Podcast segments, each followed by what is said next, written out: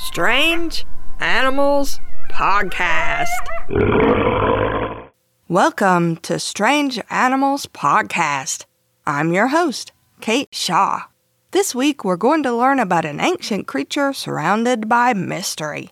When I was working on last week's updates episode, I found some new information about it and intended to include it as an update. Then I realized I was referencing a Patreon episode, which I also reworked into a chapter of the Beyond Bigfoot and Nessie book. So instead, I included the new information in this episode all about the Tully monster. In 1955, an amateur fossil collector named Francis Tully discovered a really weird fossil. This was in one particular area of Illinois in the United States, roughly in the middle of North America. The fossil was about 6 inches long, or 15 centimeters, and Tully thought it resembled a tiny torpedo. He took the fossil to the Field Museum of Natural History in Chicago in hopes that somebody could tell him what the fossil was.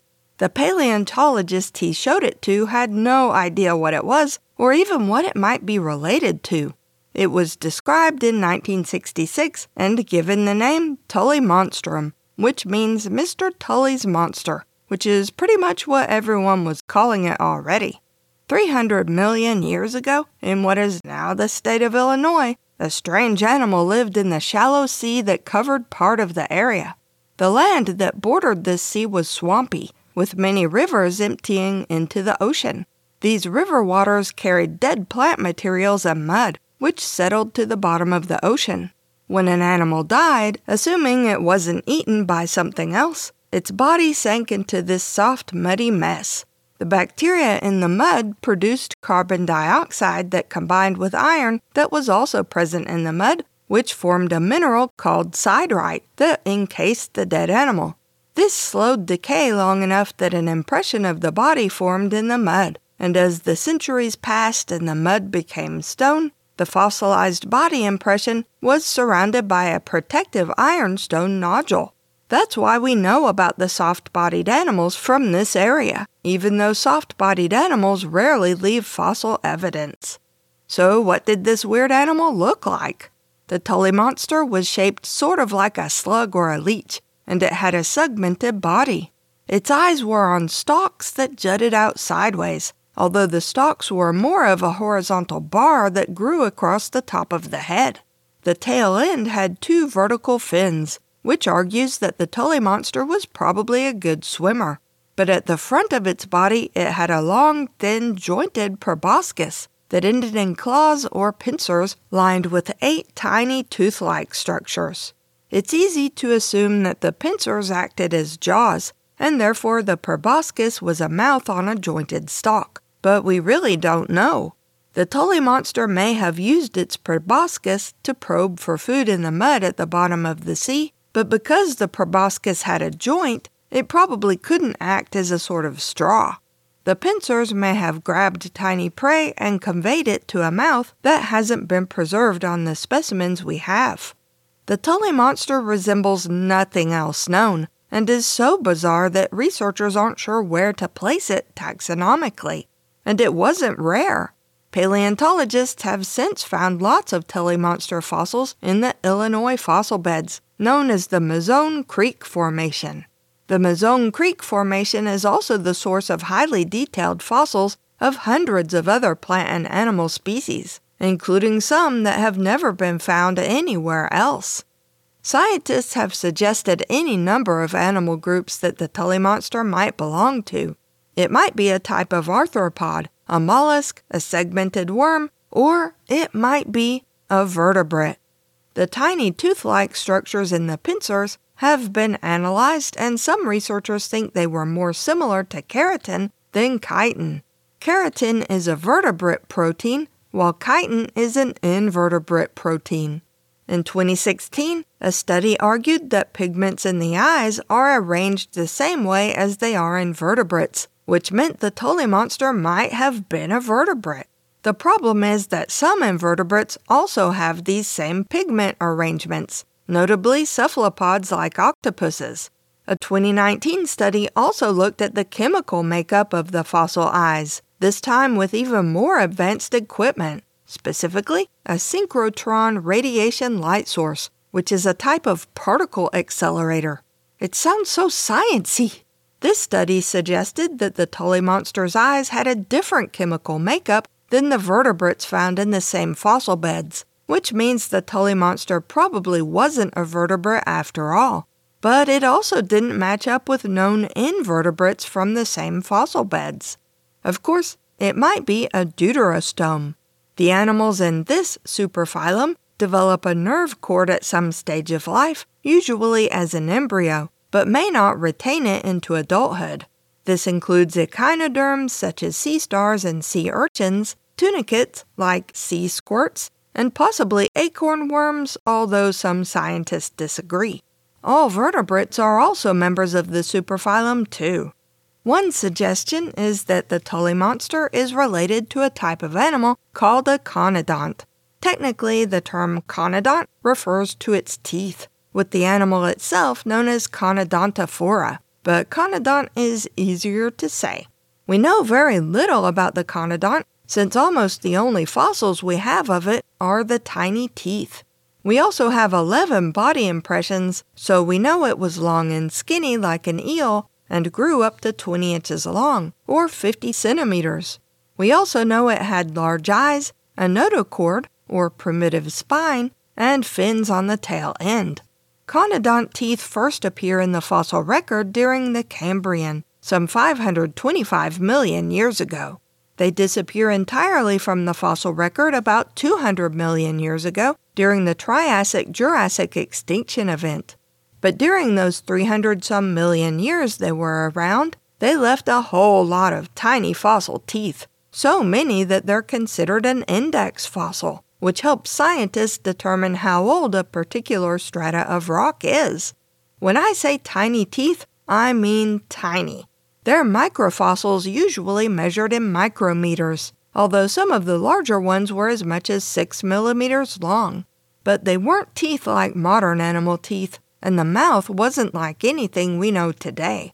The conodont's mouth is called a feeding apparatus by scientists and is very different from what most of us think of as a mouth. This was long before jawed animals evolved some 400 million years ago, and the conodont's teeth are technically known as conodont elements since they're not really teeth. There were three types of the conodont elements, meaning they had different shapes and probably different functions. Some species of conodont may have used the elements to crush prey, but they probably weren't very strong swimmers, so may have mostly eaten very small animals. Some researchers even suggest the conodont used the elements to filter plankton from the water, while others think the conodont might have been parasitic on larger animals, like the sea lamprey is. Conodonts were probably related to hagfish and lampreys and may have looked similar, although not everyone agrees with this classification.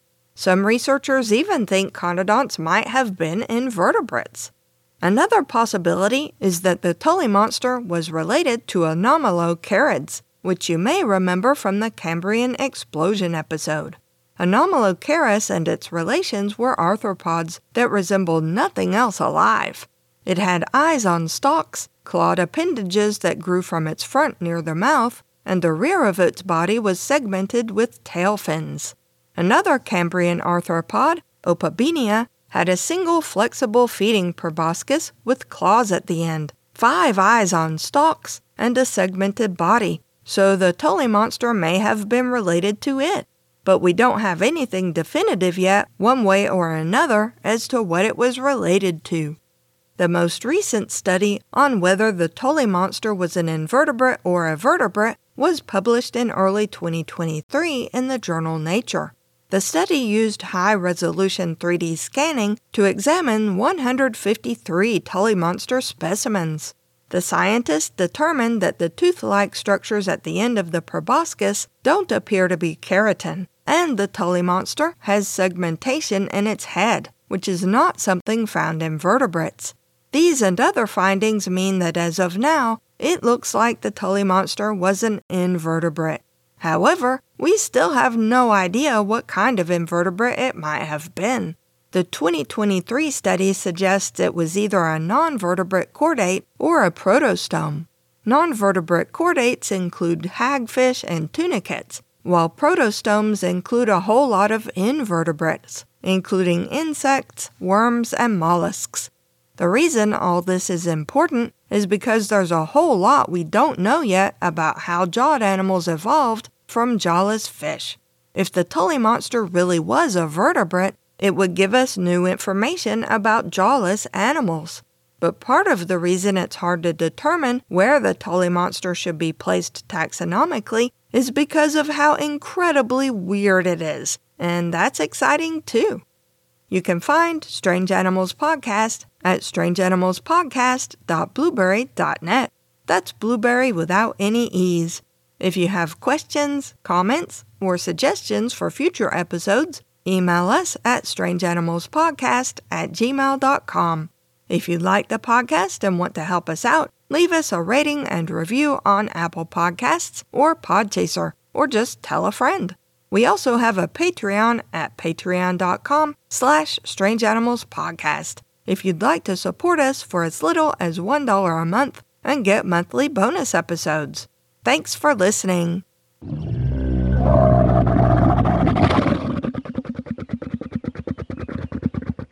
I would like to extend an extra special thank you to my Patreon subscribers because I was able to get a new microphone.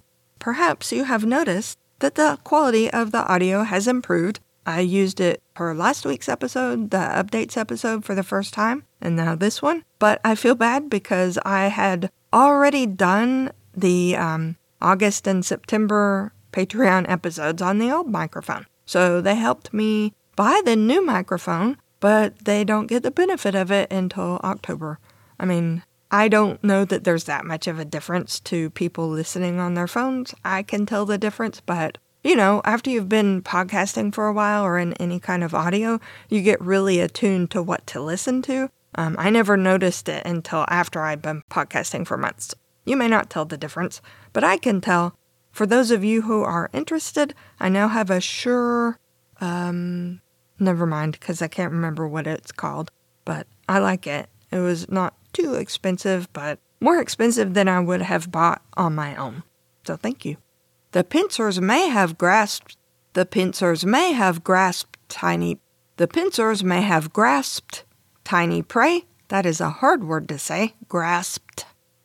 Who made up that word? That one's too hard to say. The pincers may have gra- In fact, I'm going to change it to grabbed. Ba, ba, ba, ba. Let's just do that. I have the power of the keyboard.